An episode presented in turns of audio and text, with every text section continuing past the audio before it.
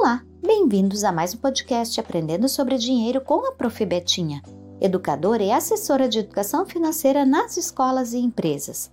Neste episódio falaremos sobre crenças e dificuldades que acabam atrapalhando e adiando mudanças importantes na vida financeira.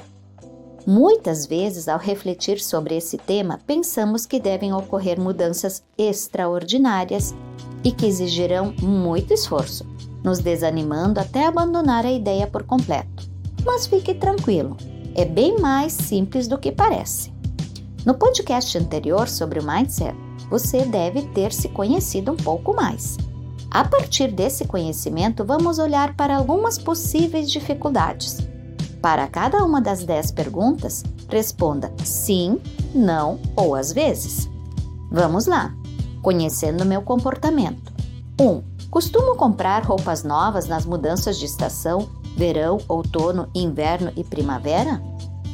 2. Você guarda dinheiro para as férias com antecedência? 3. Tem o hábito de culpar os outros pelo gasto realizado no final de semana com amigos, vizinhos e família? 4. Já teve receio que o combustível acabasse antes de chegar ao posto de combustível?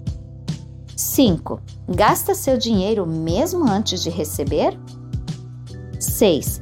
Poupa excessivamente evitando qualquer gasto supérfluo no mês?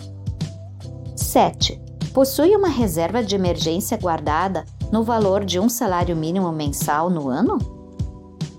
8. Realiza registro de controle de seu orçamento mensal? 9.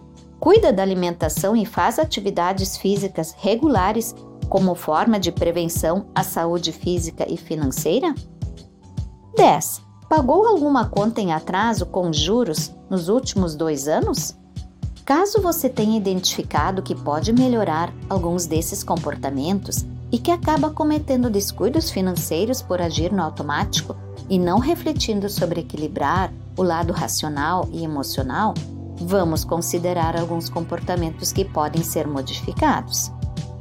Perceba ao longo do dia se alguma situação de consumo não previsto ocorreu por descuido, pressa ou pressão de terceiros.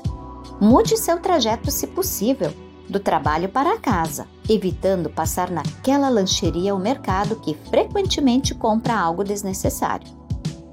Use um calendário ou agenda eletrônica e marque os dias de vencimento das contas, evitando o pagamento de juros.